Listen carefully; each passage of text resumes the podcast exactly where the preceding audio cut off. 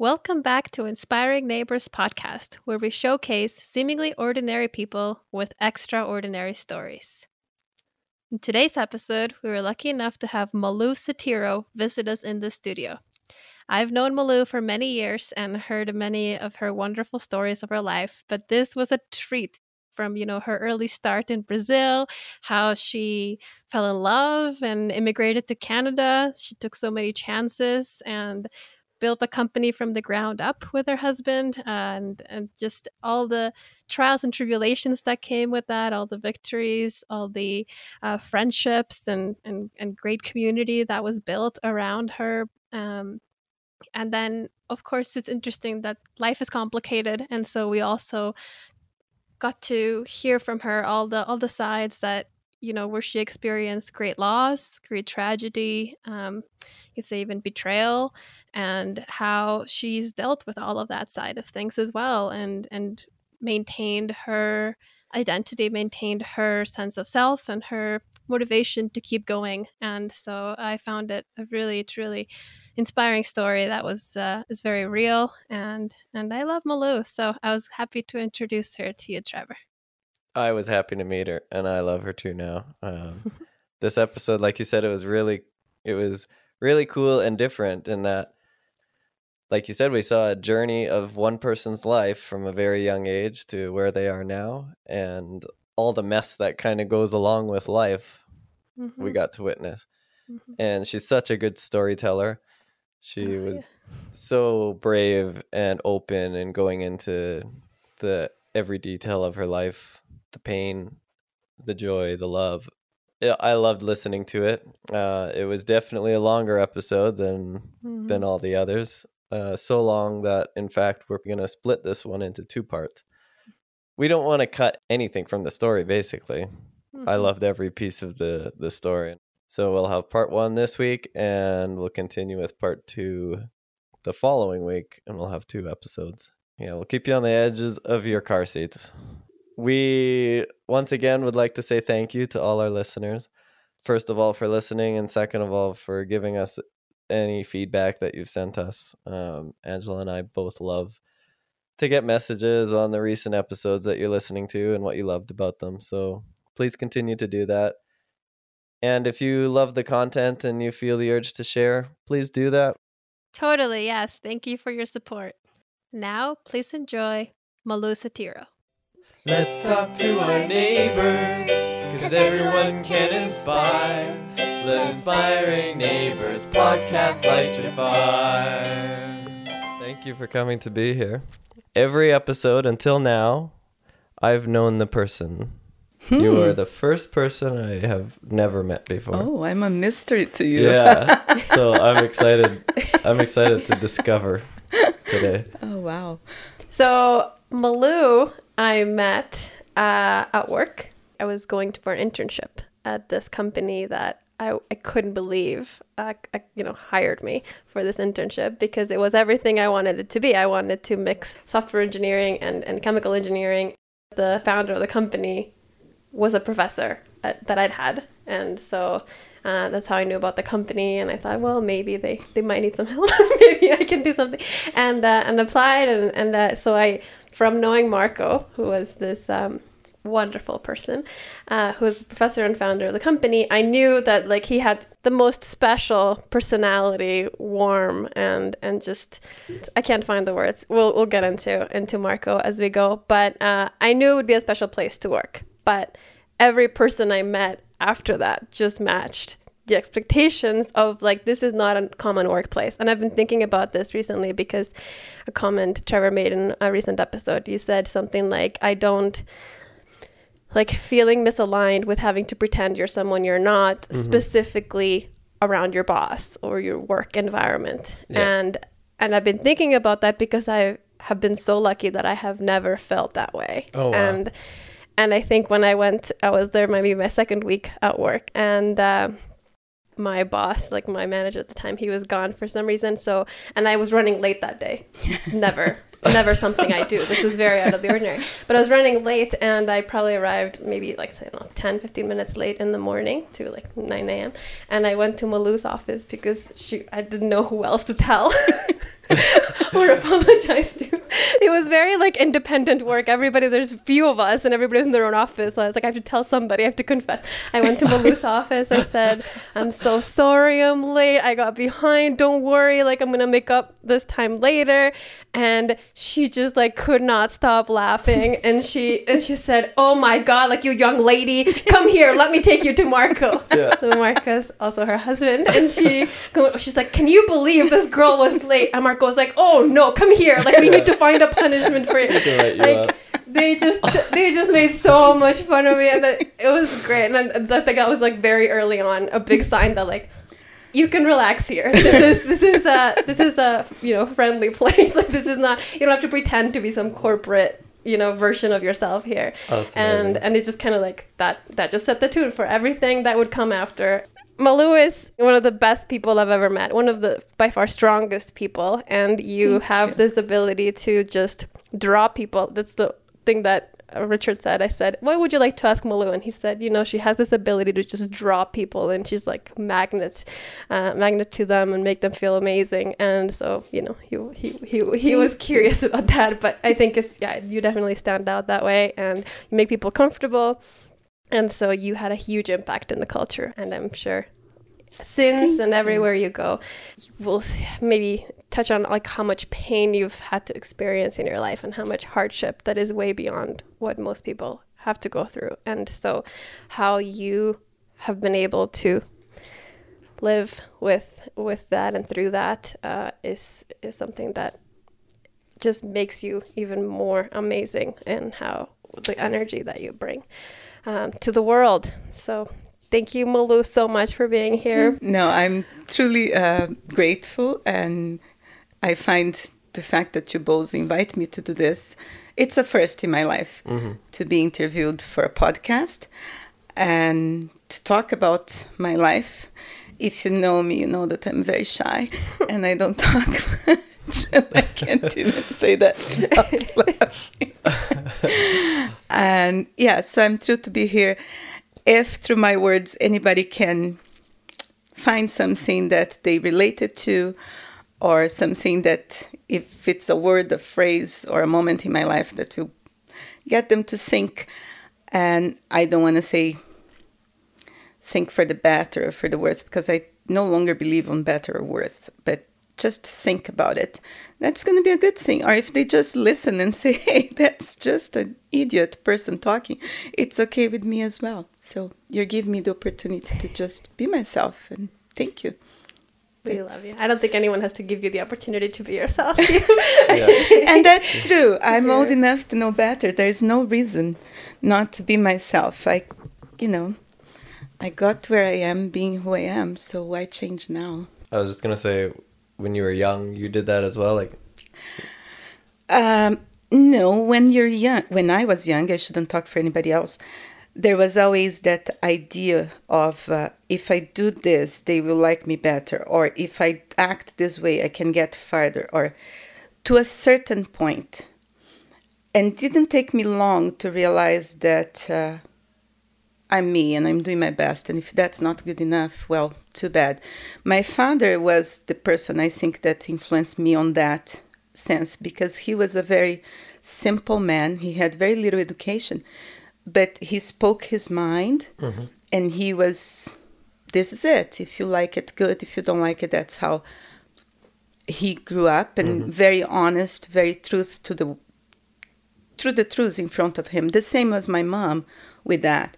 So that inst- instilled in me very early on that first you got to be honest, you got to be sincere, mm-hmm. and as Marco used to say, you got to believe on your own bullshit. Mm-hmm. So if you know your shit, believe it on it. And Yeah. So I always felt that what I learned from my parents, I knew well. So I carry my life with those values, you know. Mm-hmm.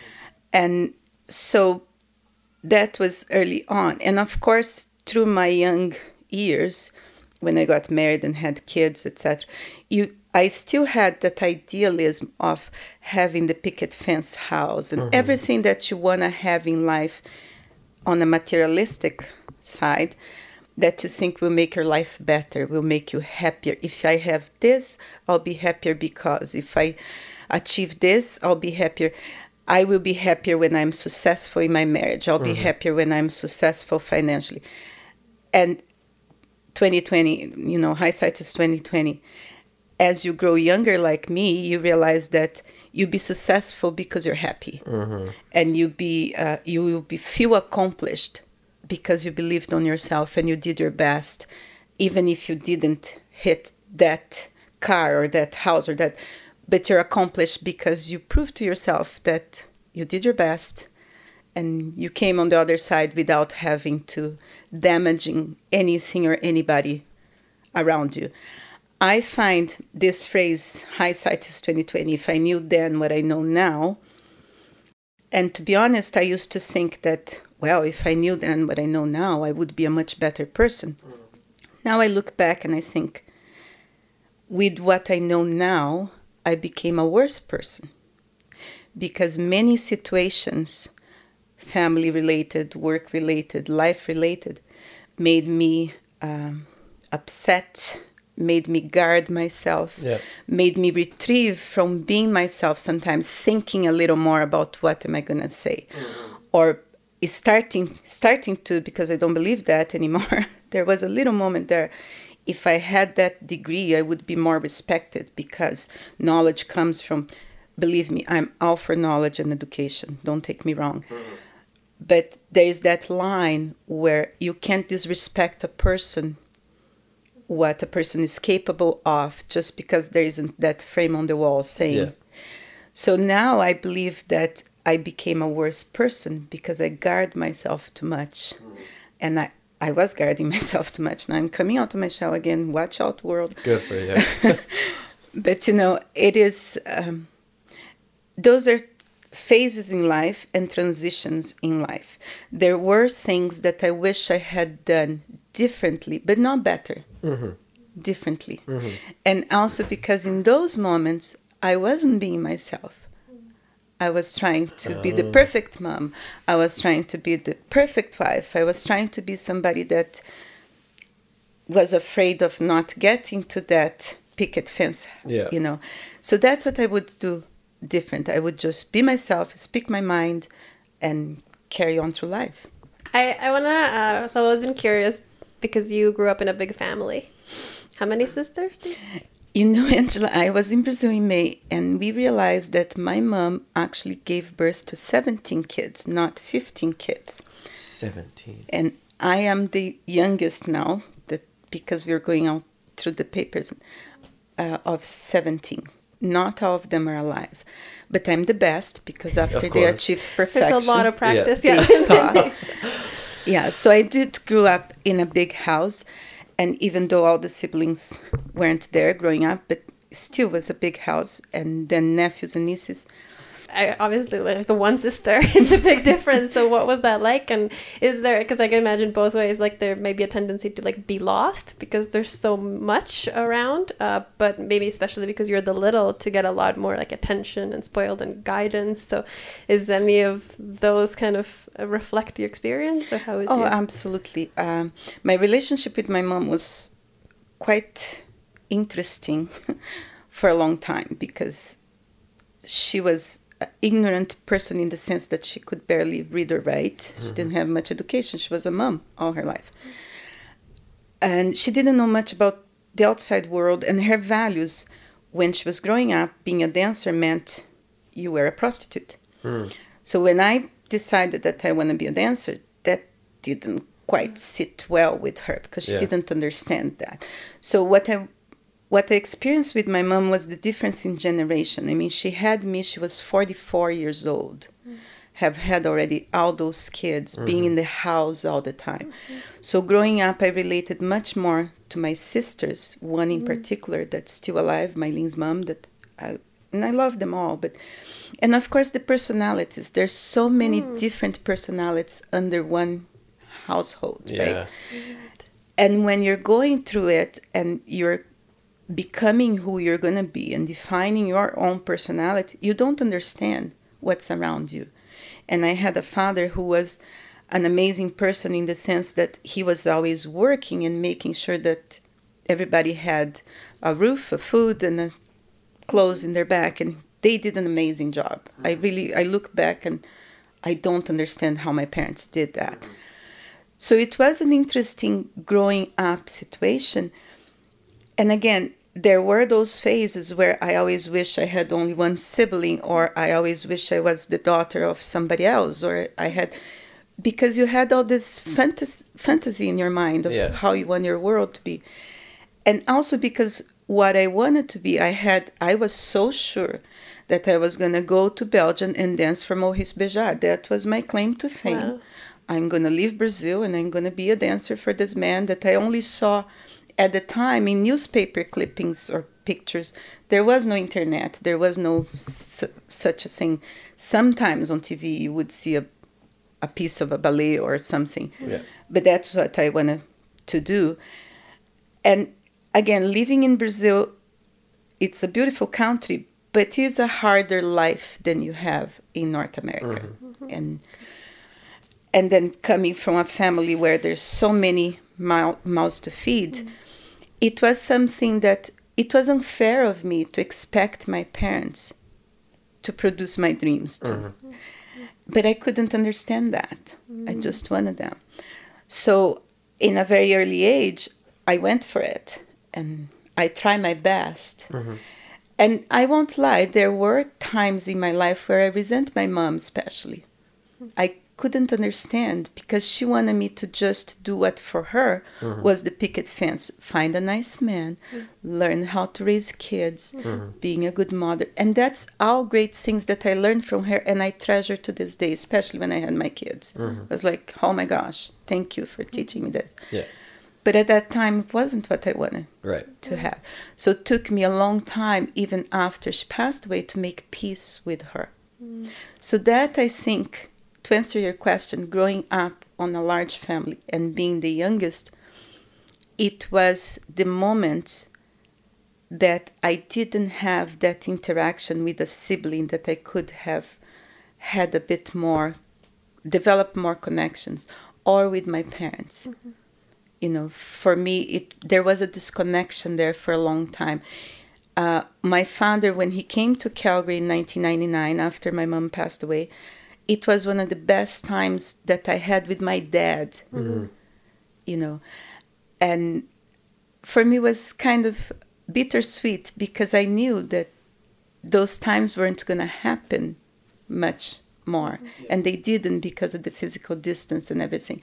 And with my mom i can tell you and it's harder and harder to think about because the memory starts to fade but i can tell you the moments that i had and they were very short moments where i connect with my mom in a daughter and mother mm-hmm.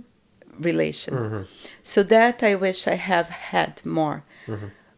But the bottom line for me growing up on a large family and now coming to where I'm still the youngest to my sisters.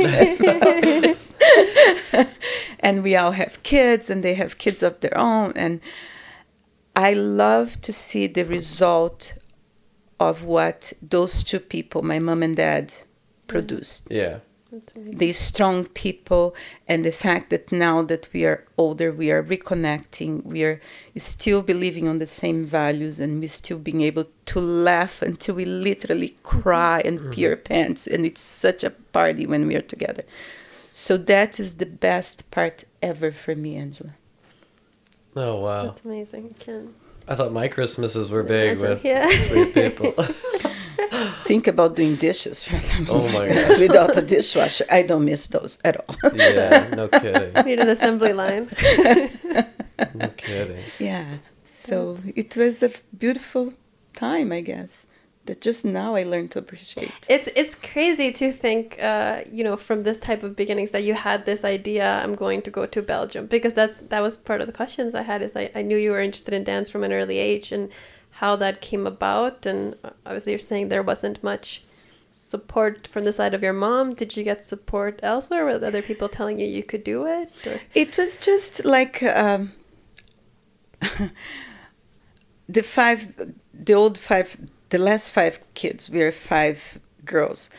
I remember from very young age, I wanted to dance. Elena, who comes before me, was always great on drawing and painting and do things with papers. And Uh, Carmen Carmelinda, who comes before her, is a writer still to this day and wrote poet. And Guiomar had this uh, ability to make people beautiful and have this I don't know, um, very dreamlike love to listen to music and she wanted to learn English and all that stuff. And Yvonne, who is, it was more down to earth, but also she wanted to go out and work. She had a, a technical degree in lab, and it, but again, my mom was like, "You don't need to work outside the house. You need to learn how to be a housewife." And mm-hmm. So it was those things that it wasn't that we weren't told we couldn't achieve our dreams it was just because we had an education. We all went and finished high school and everything.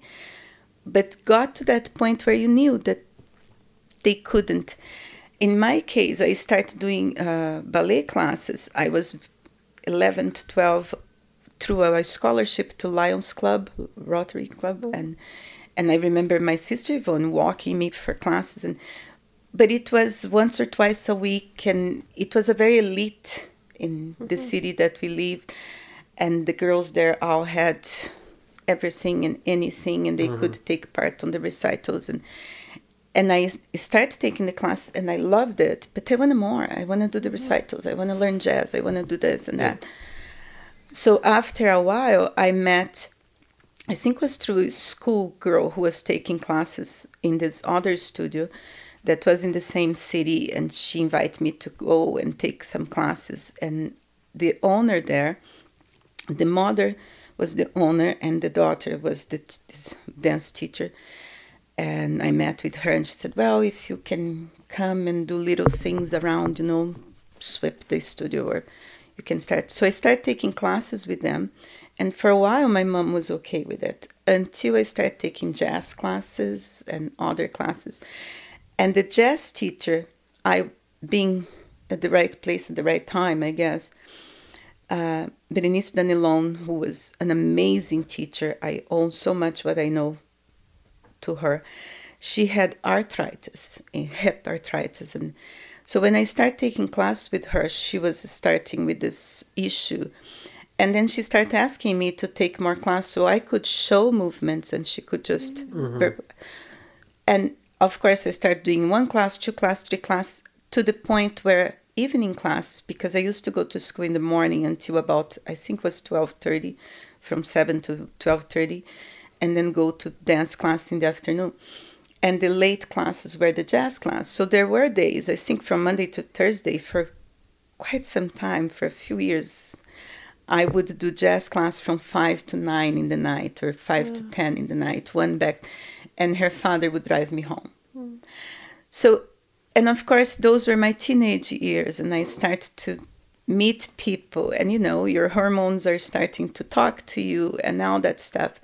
And my mom didn't like it. My mom just thought that I was with the wrong crowd, and she wanted me to just be around and that create lots of conflict. But it was all about scholarships. And i remember uh, depending on the owner of the studio a couple of times paid for my uh, costumes and stuff. Because one that i knew that if i was to ask my dad he would find a way to do it. But you didn't want to ask because you knew what mm-hmm. the situation was. There was one time where my mom cut out one of my costumes because I came home all happy and oh, saying, "Oh, this is what I'm going." And she did, and I was like, "How am I going to go back and say mm. I need another one?" Because, so that was the toughest time with my mom and myself in those years, and I start going in 19 oh gosh do i say the dates? 1984 1984 i did the first summer course in sao paulo and my dad sweetheart he knew that city like his hand because he used to do uh, side works and anyways he knew sao paulo very well. So we went to sao paulo in the bus in the morning and i was going to stay the week with my cousins in my cousin's house that was like three or four neighborhoods away from where the studio is. So my dad dropped me in this connection, Avenida Paulista and Rua Augusta. And we got out of the bus there, and he had already given me the money for the bus and told me, you know, divide your money, put some in your pocket, put some inside your shoes, because mm-hmm. if the picketpockets come, you have something mm-hmm. to give, but you have enough money to go to where you need to arrive and Yeah. all that stuff. And go down this street, and that's where the studio is. I was, what, 14? Oh my maybe gosh. 14, yeah, 14, in Sao Paulo City, hmm. like, okay, I can do this. Mm-hmm.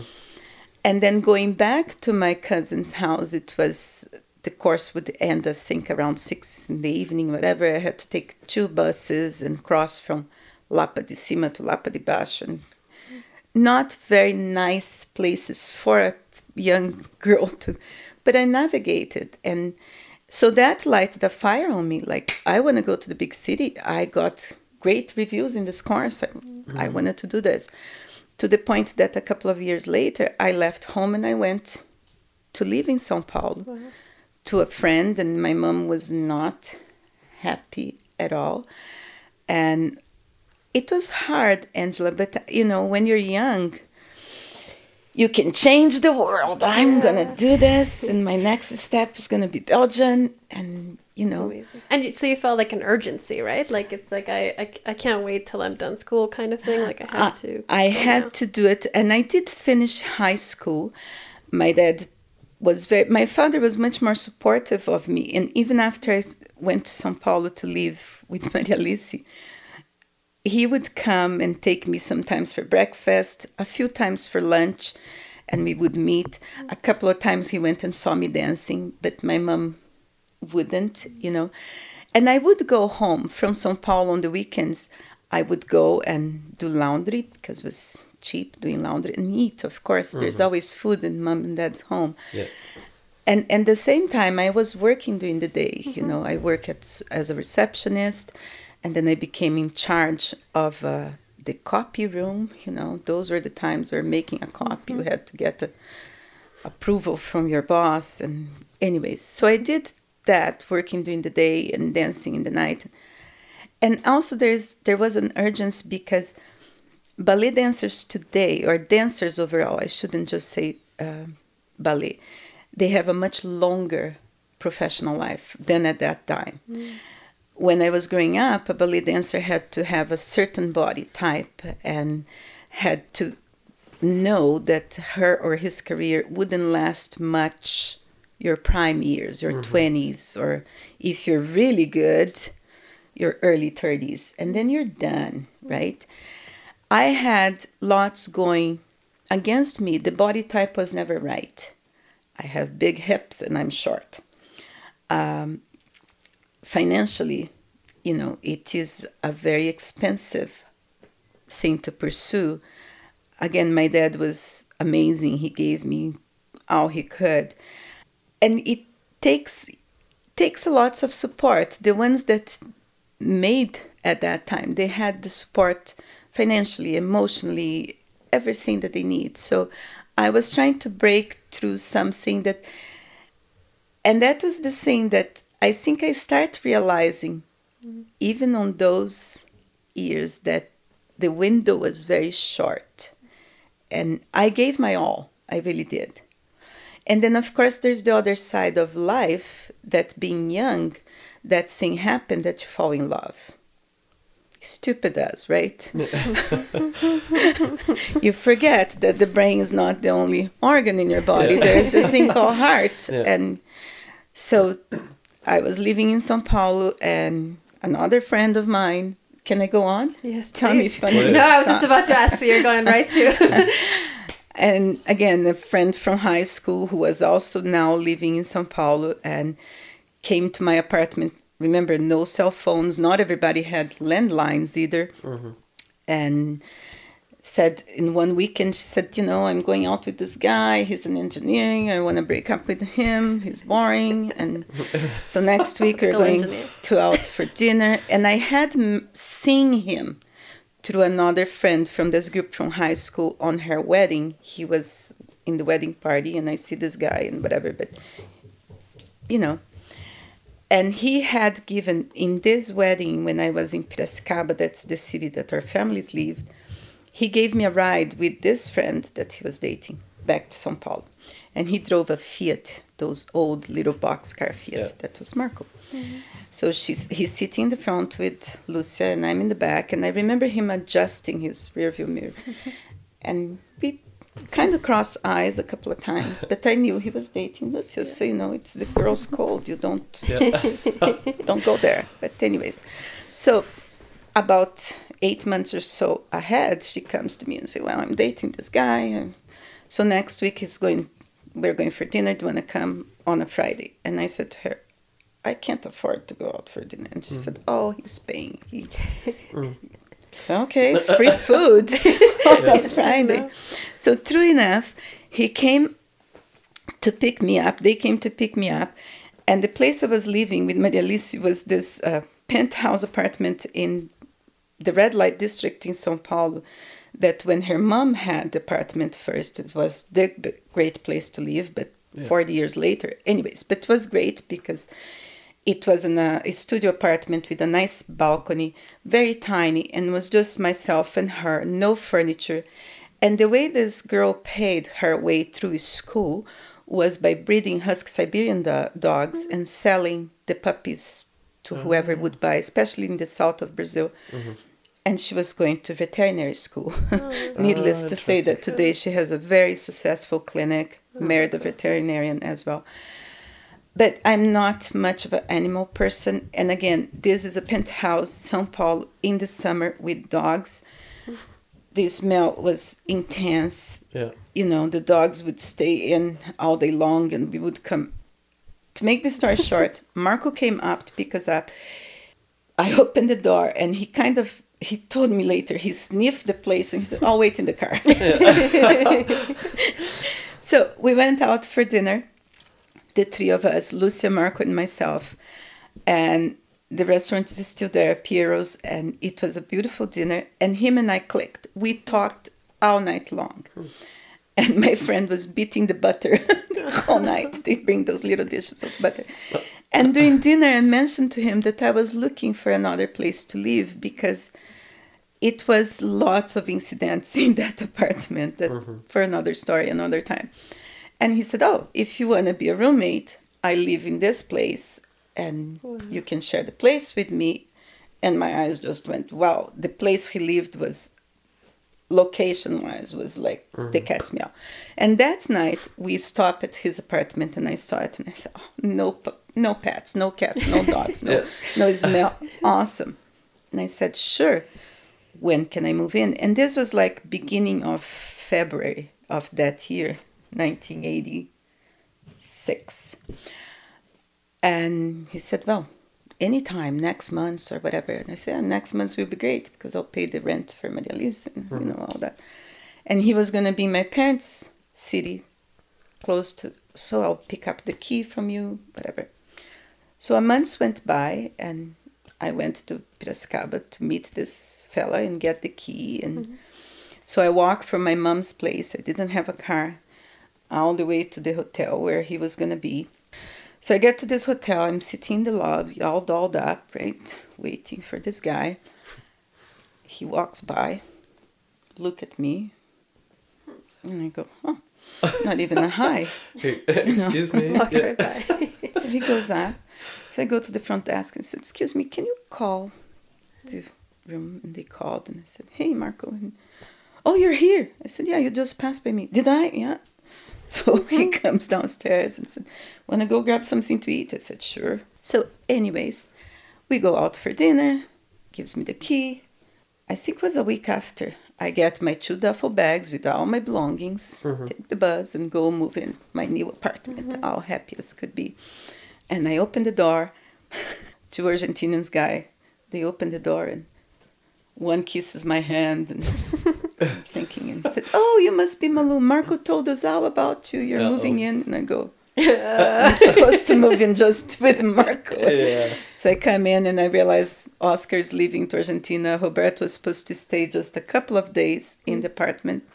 S- End up staying 48 days or so. Oh wow. So that's how I became a roommate with Marco. And I was a roommate with mm. Marco. Nobody believes me. But for at least two weeks. And then after that, things happened mm. that we became more than roommates. And that's where I say the heart just, you know, Took over. took over. And then we had this other Argentinian guy there and made more sense, you know, to change the living arrangements. But we became a couple. And then came the morning when my father was coming to take me for coffee, and me not thinking. So, and the reason those two Argentinians were there and Mark was not anywhere in sight because he was going to Bahia, to Salvador, to visit a plant, whatever. And of course, forgot to tell me. And why would he tell me? I'm just his roommate. so after a few days, he comes back and said, "Oh, I'm sorry," but and I said, "Okay, I got it. You're not here." So move forward a couple of months. Now we are sharing a bed. We are more than roommates, whatever. And this Argentinian guy is still there with us. And I forgot that my dad was coming to visit. And once again, Mark was traveling, and this fella is having a shower. And doorbell ring. I open the door. My dad comes in, and looks in the living room and see this bed, this cot, whatever. And as we were talking, this other guy Oh, comes no. out of the bathroom with, With the the towel. towel. Oh, and oh. I push him back into the bathroom. And I say, My father's here. And my dad, being my dad, kind of, so we are leaving. And my dad said, Who is that? Is that Mr. Marco? He always called mm-hmm. Marco. And I said, No, Marco's traveling. Who is that? I said, Oh, it's a friend of ours.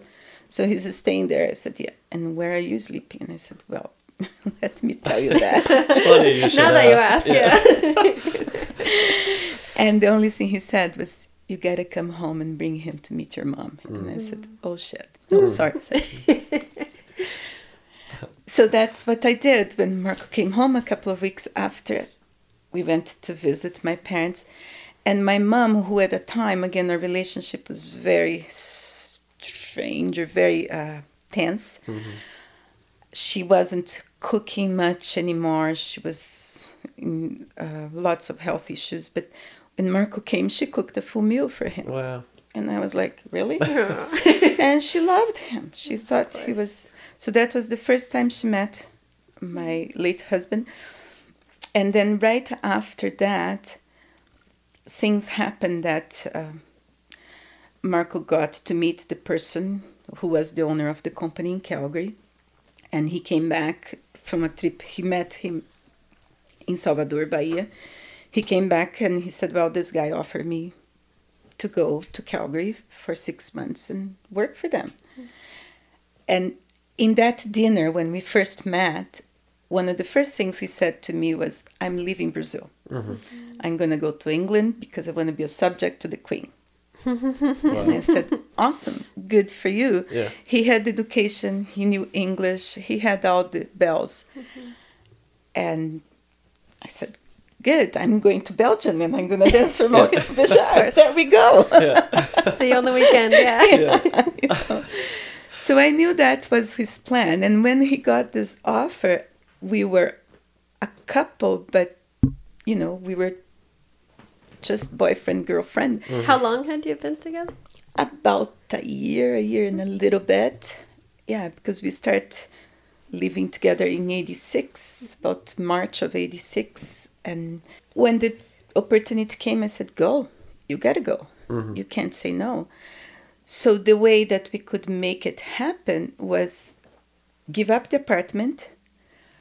We moved in with another friend in another apartment because I was going to be left behind. So we sold everything that we could sell that was and his the most expensive thing he owned wasn't us owned, Marco owned, was a VCR. Oh wow. At the time VCRs were like, oh my gosh. Even more than the Fiat. Oh, the Fiat. I'll tell you the story after. Even more than the Fiat. So we sold the VCR, we sold everything. I stayed behind with Eduardo, in, living in Eduardo's apartment, and Marco left to Canada. And we had no idea what was going to happen. And he also sold, at the time, he had a consulting company in Sao Paulo. And he also sold the mm-hmm. company for a thousand dollars. Mm-hmm. Wow. And so he leaves and he arrives in Calgary. I knew where Canada was from my high school years, etc. But you know, and we just kind of whatever happens. And he mm-hmm. thought in six months maybe he was coming back. But then they start liking his job. I don't know why. And it was all by letters or by sometimes saying, be in this friend's house. I'm going to phone there and, and you Oh, answer wow. the phone. And we had a friend in common. She had a phone. And, and a few months went by and he phoned me and he said, I got my first American Express card, my first credit card here. Mm-hmm. If I buy you a ticket, would you come to visit? And at the time, if you move back to the previous year, this was 1988 when he was when he came to Calgary. The year before, 87, I started what in São Paulo was at the time the first uh, faculty of dance, the first university who was offering a degree in dance. And everything started in August of 87. And I did the audition in July. And they had, I think was 60 spots and lots of people auditioned. Mm-hmm. I got one of these spots Good for you. but it was not only paid but the time you know you had to go the the classes were from 7 in the night until 11 so every day monday to friday and then saturdays had labs etc so i quit all my jobs that i had during the day got a job in a company called undef at the mm-hmm. time and they used to sell fertilizer and I got the job there because they paid more than the previous company that I was the copy girl, copy room girl. So I would go to work from 8 in the morning until 5:30, take the bus, be at school, attend classes until 11, get home about 11 no, midnight, 12:30 depends. If Marco would pick me up, come home early. If not, the bus would take long. Do homework, whatever, get ready for next day, pick up the bus and go and do Oh everything. gosh. and I was determined I'm gonna get this degree, and so I did that from August of '87 until end of October, and I was going full force, and I must say I was doing very well, and we had classes in ballet, anatomy, jazz, math, and they thought they could incorporate everything in science and whatever, but then when it was the end of October, first week of November, I'm not sure I would have to check my diaries, but anyways, the owner, this was a private faculty, called all 60 of us, and there were some beautiful dancers there in this uh, in this big room and she said you know this is not working for me and i'm having problems getting the approval of the sec- secretary of education and blah so i'm shutting it down mm. thank you very much go home Oh no. I oh, remember to this day, Marco went to pick me up that night. I couldn't stop crying.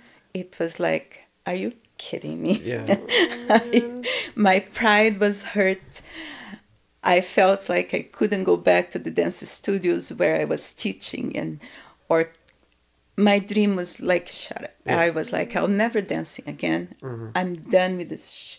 I was tired and so this was November of 87 and I didn't take any dance classes. That mm-hmm. was and then February Marco leaves to to come to Calgary.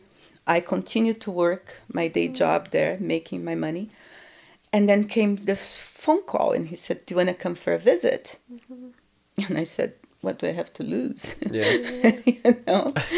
so my brother helped me get my passport, and Marco bought me the ticket, and I went to stay in my parents' house for a month before coming to Calgary. And my father was very supportive, gave me clothes to bring, and you know, um, my my dad was very supportive, and I think they both liked Marco from from day one. And the second time my mother saw him was before he left to come to Calgary in February of that of '88, early February. I organized a lunch in São Paulo with some friends of him, his close friends, and my parents came. Hmm. And one of my brothers came as well. And that was the second and last time my mother saw my husband. Hmm.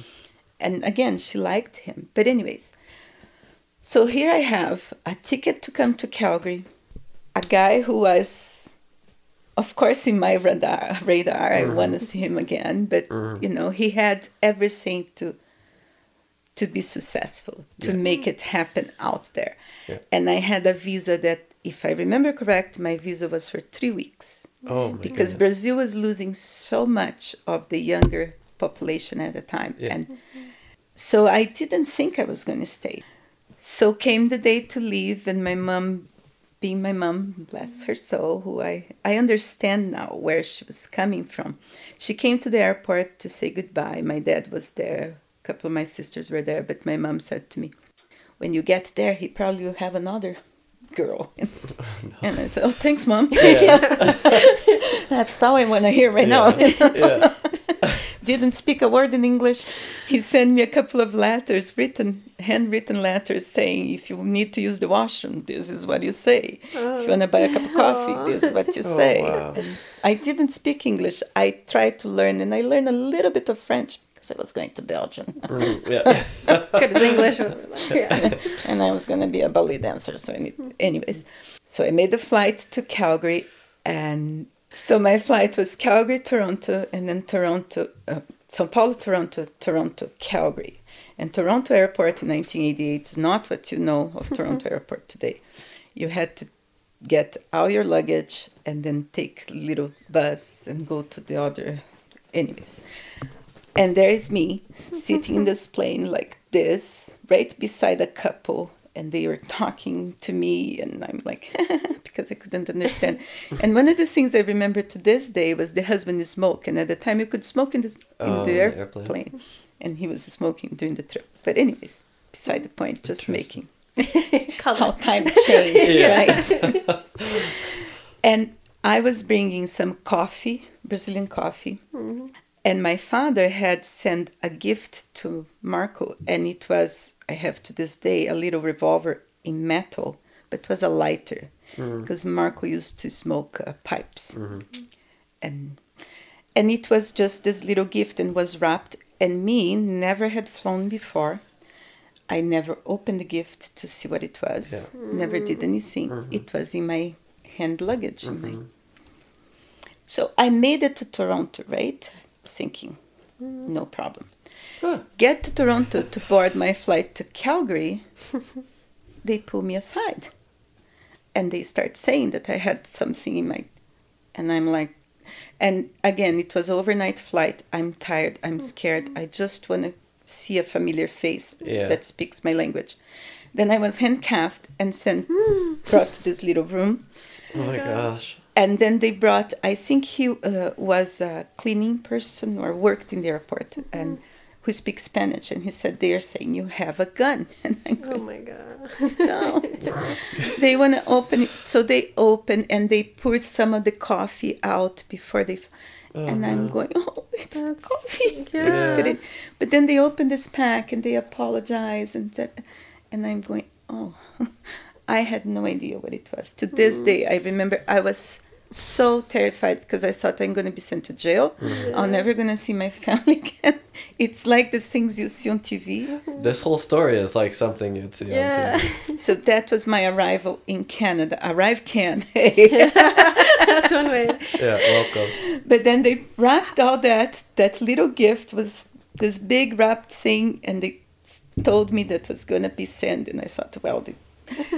and then I made my flight to Calgary. And once again, Toronto to Calgary. I'm sitting like, I'm going to breathe really slow because I don't. And I came out of the plane, and there used to be that escalator from arrivals. Yeah. And Mark was standing there. Oh, God. So that's how I entered Calgary. Holy smokes. I'm impressed you made it to Toronto with that present. I'm I'm too, and I remember when I first told, they were like, I have n- I had never flown before. Yeah. I was just like this. Oh, okay, I'm going. Yeah. You know, and now it's a whole different. Yeah, I understand how things work, Yeah. but that was my coming to Holy Calgary. cow. How old were you at the time? I turned 21 in Calgary, so I was just about turning 21 when I arrived. I arrived in April, April 22nd, 1988. And then came the the thing, right? First week went by, my visa was expiring in two weeks. And Marco said to me, Well, if you want to stay, if we get married, because they had renewed his visa for a year. And once again, I said, Sure, why not? I will oh, stay. So we walked from here, from Varsity, where close to where you picked me up, because the apartment we were staying was there. We walk all the way to 17th and 30 Avenue. there, yeah. there was a AMA or s- uh, where you get marriage license. Yeah. To get a marriage license because we couldn't afford cabs or much. We got we went to get the marriage license. This was the end of my second week here. Yes. And of course, the form is in English, right? And this lady comes in, and I look at Mark and said, "Can we go outside for a minute?" Whatever. He said, "Well, just look over my shoulder, and if you don't know the answer, I'll step in your foot once." Or he had all those plans, as you remember. so he filled up this form, and we got the marriage license. So now we got to get married.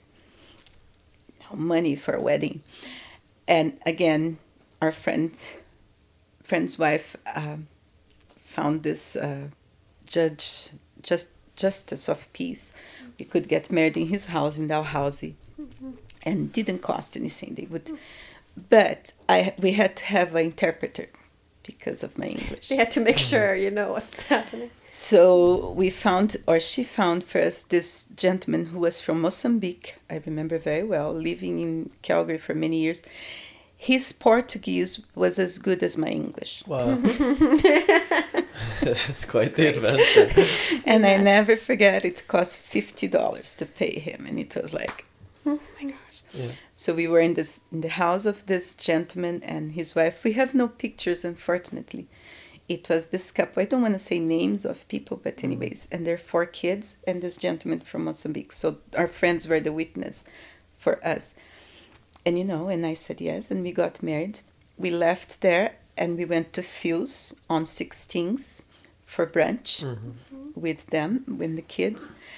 We had rented a Ford Tempo at the time, and we went to Banff for our honeymoon, one night honeymoon. And in Canmore, we stopped and I phoned home, collect.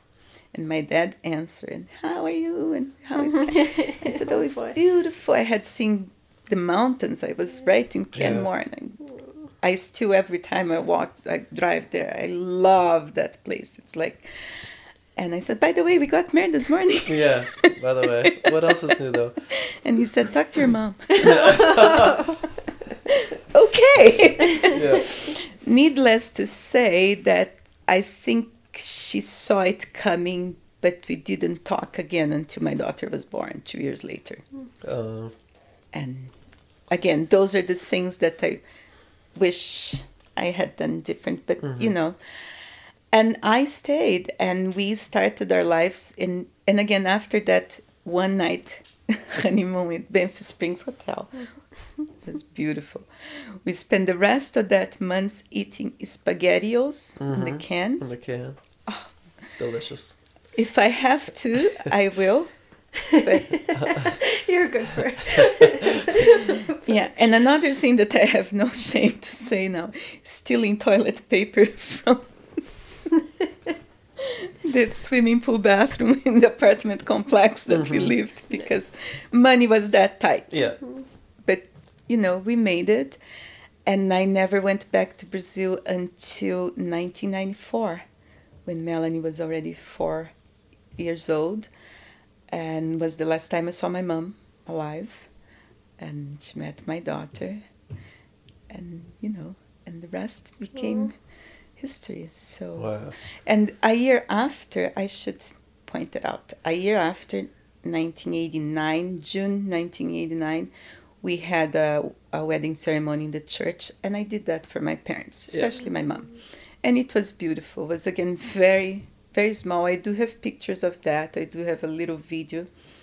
And then we went to Smuggler's Steakhouse. I don't know if it's still open here for dinner, and the priest came, so it was a party Oh, cool. that was how we got married And when we got married the first time, Marco said to me when we were going to Banff, he said, if we make 25 years together, where do you want to go for a honeymoon? Mm-hmm. And I said, Paris. So 2013, May, he took me to Paris for months. month. Oh wow. Yeah. So awesome. What was it like? I guess Marco was going to work mm-hmm. every day. How did you find your way through being being in the city and maybe the total opposite of growing up in a big family, just more on your own? Interesting you ask. Some things are so different, Angela. And well, being on your own, the apartment we, we had rented in Varst was very small.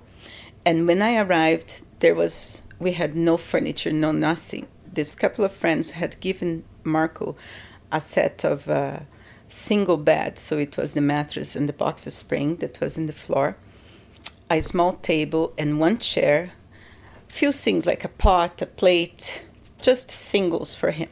So when I arrived, we put the mat, the box springs and the mats, mattress side by side. At the time, I was much smaller because I was going to go to Belgium, remember? So I was in mm-hmm. good shape. So I slept on the box spring and Marco had the mattress. Mm-hmm. Until this was from May, no, from April when I arrived, until November of 1988 when he got his first bonus of mm-hmm. $5,000 Oh wow. and we bought furniture. We had a mattress, a bed, and, you know, and we, he also bought a. But I'm going diversion from your question a little bit.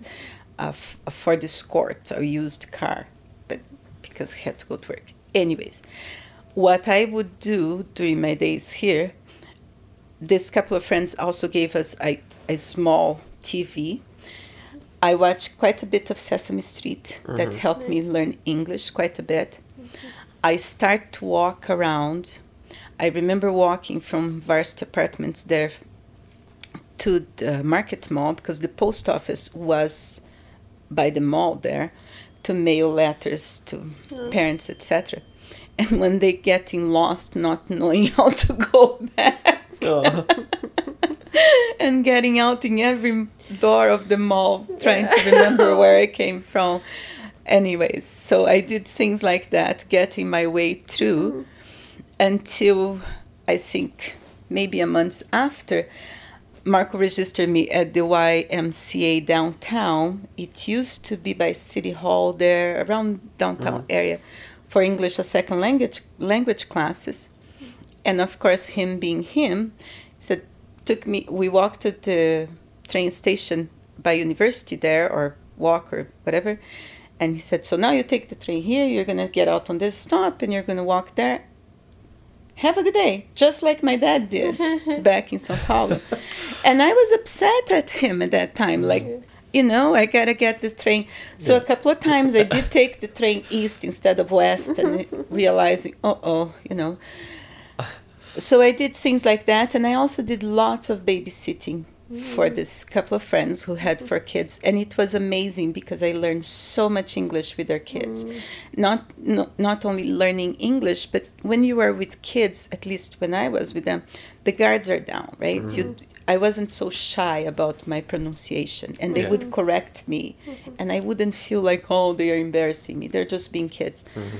So that's what I did quite a bit, and then in the end of no yeah it was by the end of 88 i think i started getting my documentations ready not only to apply for the uh, land immigrant uh, visas and marco's documents as well but also because i want to go to school or do more things and i found out this uh, used to be in calgary calgary immigrant aid society i believe they still exist but under a different name Okay. and it's all volunteering.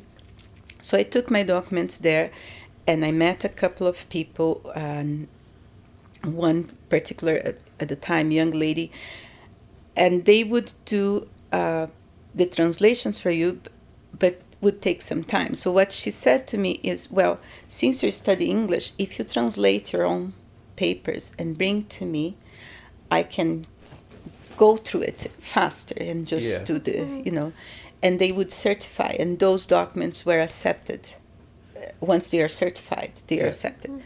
So I learned lots of English that way. And uh, after a while, by 1989 or so, they start asking me, could you translate this paper? Could you do to volunteer for them? And I enjoy that because it gave me, you know, uh, something to do and helped me learn more English. And I became uh, quite active with them for quite some time to the point that I did some uh, courthouse interpretation Oh wow. for families here that would speak Portuguese and needed somebody. And that for me was, again, one of those things that you feel like, oh, I can do more than just Yeah. what I, you know, branching myself. And then in 1991, after Melanie was born, I worked the census, going mm-hmm. door to door, having dogs let out at you, mm-hmm. having people Slam. close the slam the doors in your face. But felt good to work you know like i'm working i'm doing i taught some ballet class at the varsity community oh. center. So i tried to mm-hmm. to make my way out and about. And then melanie was born and when did i go to university in 97 yeah connor was born in 95 marco finished his phd in march I had applied for University of Calgary. By then, I had done the TOEFL three times to get enough points to apply. He did once, and he got. Ugh, tough act. Okay, follow. all right. Everyone can see your eyes roll.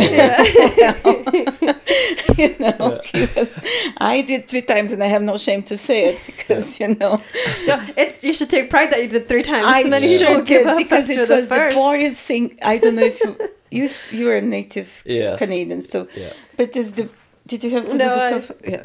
Anyways, but I did it. Uh, uh. so by '97, I applied for the university. He had finished his PhD in March, but also that year, one night he came home. We were having dinner. Mm-hmm.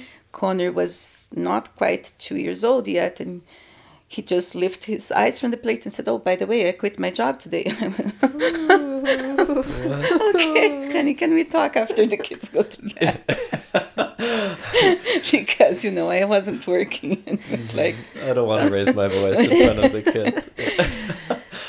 I said, "So, what's the plan here?" you know, we had some savings, and we were cautious cautious with our spendings and everything. And he said, "Well, I have this idea of starting this company, and with two other people that worked in the same company with him. What could I say?" I said, "Sure."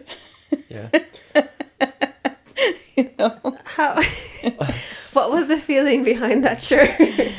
was yeah. The feeling, Angela, was mm-hmm. what do we have to lose but mm-hmm. all we have? And, you know, he had, again, the bells and whistles in the sense he had a profession, he had a career and everything. I was just about starting university.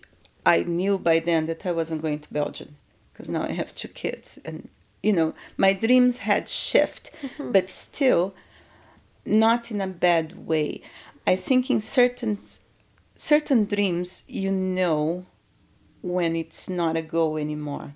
But still it was a beautiful dream. I haven't made to Belgium yet. Yeah. I will never dance, never say never.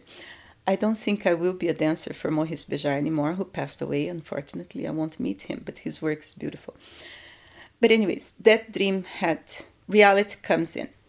So, Marco was the one that could carry the family through.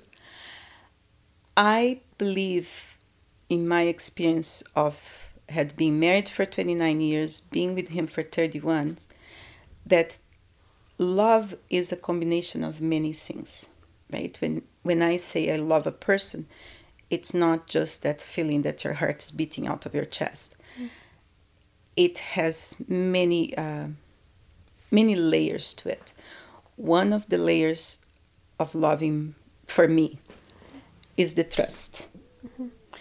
And it's also the fact that after a little bit, after what you share with a person that you love, you know what that person is about. And I knew from very early on that not only Marco was a very smart man, I still to this day don't know much what he did, but I hear from many people that he was very smart in the area of chemical engineer, but he was also a very smart man. He had some things that he would say, well, if this doesn't work, let's try. The way he think, the way he, he followed the logic of life was very smart. So I trusted him. And that's where I I always felt like, you know, how hard can it be, as he used to say. We're gonna give our best. So there was a a bit of it's our nothing here. Mm-hmm. But if you don't give your all, you don't know if it's going to be our nothing. So, you know. So that was 1997, and I was about to start university, and we had only so much savings to go without a salary and with this risk. And it was interesting, it was tense, it was intense, and it was fun at times because the whole thing started in the basement of our first house. I don't think you saw our house in uh, Hawkwood there in the basement, and him and I finished uh, coating coat to the basement. We install the carpet. We paint the walls green because green is the color of money, and if you mm. throw it out there, it comes back to you. So I love that. that was the idea. And we had the desks made with a table or a board and mm-hmm. the two little wooden things. And, mm-hmm.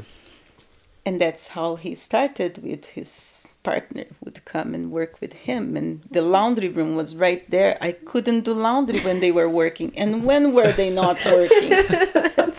That was a Sounds problem.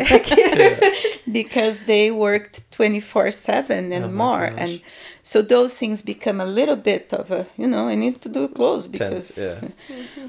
And then the books and the papers we had bookshelves in the bathrooms. We have file cabinets under the beds that were boxes with so it was and we had no money. And i remember the first year pretty much the savings going and the savings going and you start going oh my mm-hmm. gosh. Yeah. oh my gosh. Mm-hmm. But you know you just and the kids were young enough that they didn't and with all fairness my kids never suffer in that they continue to do their swimming lessons their skating lessons their mm-hmm. you know.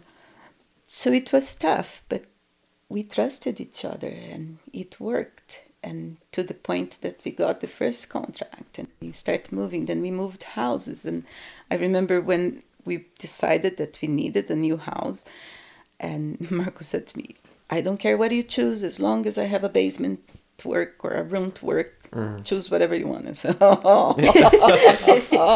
Challenge accepted. cool, cool, cool. and by then I had already been hired by one of his partners to do the banking and the accounting, right? so we go shopping for a house and we had a budget. And the one thing that together I think we got into a habit that to this day I'm very proud of and I recommend to any young person is you gotta have a budget and you gotta put some aside where you forget about that. Mm. That money you put it aside and and I taught to my kids and so I had this budget to buy this house and we were looking and I knew where I wanted and I wanted a white picket fence. I wanted some and the house we bought that you know Beautiful. was closed. It was a bit above my budget.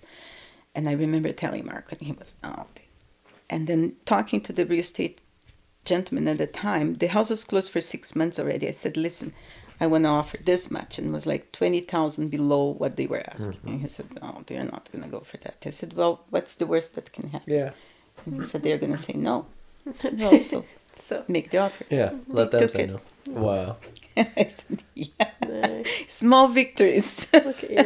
And we moved and the basement was awesome so marco finally had his basement his office i had my office there and by then you know the company was getting steam then we hire our first engineer and we hired the other ones and things started to and i stayed working from home and for me in the beginning was great because i could do everything that a mom has to do during the day. When the kids were at school i would sit and work and then pick them up from school do the dinner do this put them in bed and work from 9 30, 10 o'clock until 2 or 3 in the morning and wake up in the next day and do the same thing mm. again. So you know and i knew that by then that this was going somewhere. The work that you were doing, if I can go back to when you started, you said like accounting, banking type of stuff.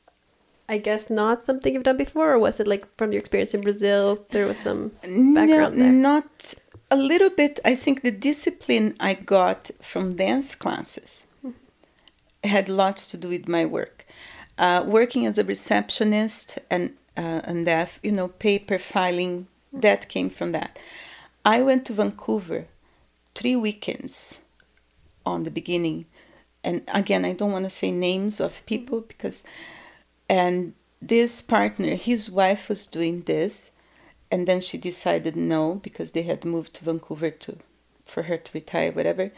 So he taught me lots of this and pretty much like another boss I had here, very patient person. This is this, this is that. And I did two courses online about bookkeeping, pretty much, you know. And I learned on the go. Mm-hmm. And something that, again, 2020 is hindsight. I have, I'm still very proud of the chart of accounts that we had when somebody else came in because that was all from step one to Yeah. From having a chart of accounts that was five accounts to a chart of accounts that was over 500 accounts. Wow.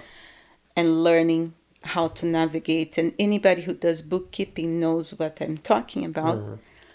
And pretty much learning on the go. And i had the pleasure to work with one of the best brains you know who he is here. Looking back if i knew then what i know now i would have done that but would have gone after that piece of paper. Mm-hmm.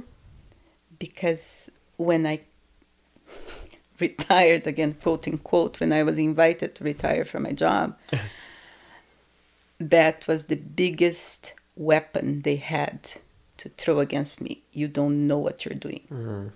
While i was very keen on what i was doing. And so i learned on the go angela and it was nothing to do with what i learned before. Mm-hmm. And it's very specific for that type of business mm-hmm. as you know. Mm-hmm. Did you like feel overwhelmed at any point with like this learning totally new thing and having the responsibility or maybe grew gradually with the I grew gradually. I felt overwhelmed in the end. Mm-hmm. When I thought we were going to have help coming in, I had asked for help. Mm-hmm. Because things like working with different currencies, taxes in different countries that we, you know, we had, and doing the daily thing, payroll, and on top of that, taking care of the daily Yeah. management of the office. Who needs a chair? Who needs a pen? Who needs a coke? Who needs this? Who needs that? Booking the trips and all of that. It was overwhelming. Mm-hmm. So there were parts of it that I want to get out in the number side, in the dollar sign, because I knew that needed somebody with more pedigree than I had to do mm-hmm. that. I like the other. I like the people. Mm-hmm. The daily thing. I love to organize the trips. I love to organize. I love to do the licensings because I could talk to clients. I could accommodate and do things. That part of the job I wanted to keep. Mm-hmm. So I grew into it.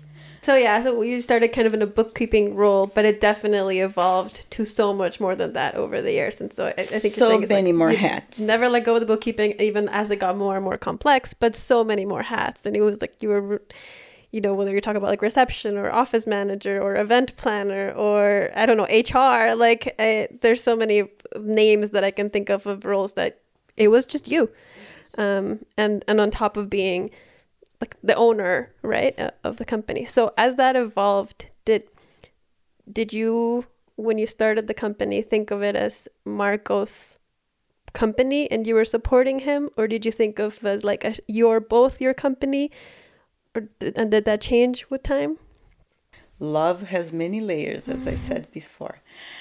When we started, I felt that I was part of it. And and I still think I was part of it. I thought that as we grew, as the company grew together, we were all growing together on our roles and we were all going to be seen on the spots and in the positions we had. I don't know if you remember in many meetings, my beloved husband would say, Oh, the title can be bottle washer or uh, book uh, bookshelf organizer because he would say the titles and the letters in the card didn't matter. When things turn and the new administration came in, they put so much emphasis on that. I was the only one, if you remember, who had no letters after my name. And whatever I had achieved, I was the title was office manager, but as you said, I had so many roles. Even the office manager title was stripped out from me. And none of the partners to whom I made their lives easier because we never hired all the peoples to mm-hmm. do all the things that I did. So to the company advantage, it was a very big savings that allowed that money to be applied in other things. So when things change, my biggest heartbreaking was to see that nobody, including my husband, didn't stand up to say a word in my defense. And unfortunately, that was the first time in my love life with Marco that we had some very serious uh, disagreements because he was taken, he drank the Kool Aid of the boys' club. It has influenced and it has damaged some of the friendships I had. As I'm telling you, I still have enormous admiration, and for a few of them, I love those people, their families, and and I will never say anything bad about their capabilities as professionals. They are some of the best minds I ever met, and I met through Marco, through the trips we did. I met some brilliant minds, but I felt absolutely stripped and abandoned and you know it was a horrible time in my life and then came the sale of the company i was the little woman that could have had a seat in the board of directions by reason by logical reason i was then the one of the largest shareholders Yeah. uh, i was given less than a month to know about the sale of the company, to read this document that's huge. The document was sent to me via normal mail, arrived 14 days after I heard, and I was expected to sign everything. Oh, you don't need to read. Here are the 17 pages of paper that you need to sign. Yeah. Trust us. Yeah. You don't need to know the details. And that's the same, right? 2020, if I knew then, if what I know now. But I was so already mistrusting people that I took as friends. I took that at that time in my life would at least look after me. And it was one of the worst experience in my life and i don't wish that in anybody. I'm very grateful that the company sold. I'm extremely happy that all the younglings all the people that work with us by choice kept their jobs. Did i acquire financially freedom and independence? I did somewhat. Uh, yeah and i say somewhat because i didn't know what the options were. Yeah. I'm glad the company sold when it did because then COVID came, and I guess if we had stayed, maybe things would have, whatever, it's done. But the way it was done, and the thing is, nowadays we were talking about is so many things are blamed on COVID. Oh, can't find this because of COVID. This. Mm-hmm. At the time when this all is going on, the excuse is that's how business is done. Oh, you don't mm-hmm. know business. You Yeah. don't have the education. You won't understand. Mm-hmm. I won't waste time explaining to you because you don't need to know it. Yeah. Mm-hmm. That is the part that I find make make human beings so small Yeah. and So I try, and I'm saying this with a very big grain of salt. I'm trying very hard to be a good person, to go back to what I think was the best version of me, mm-hmm. and not hold any bad feelings against anybody, not hold any bad. I, I believe in energy. I don't want to have any bad energy around me.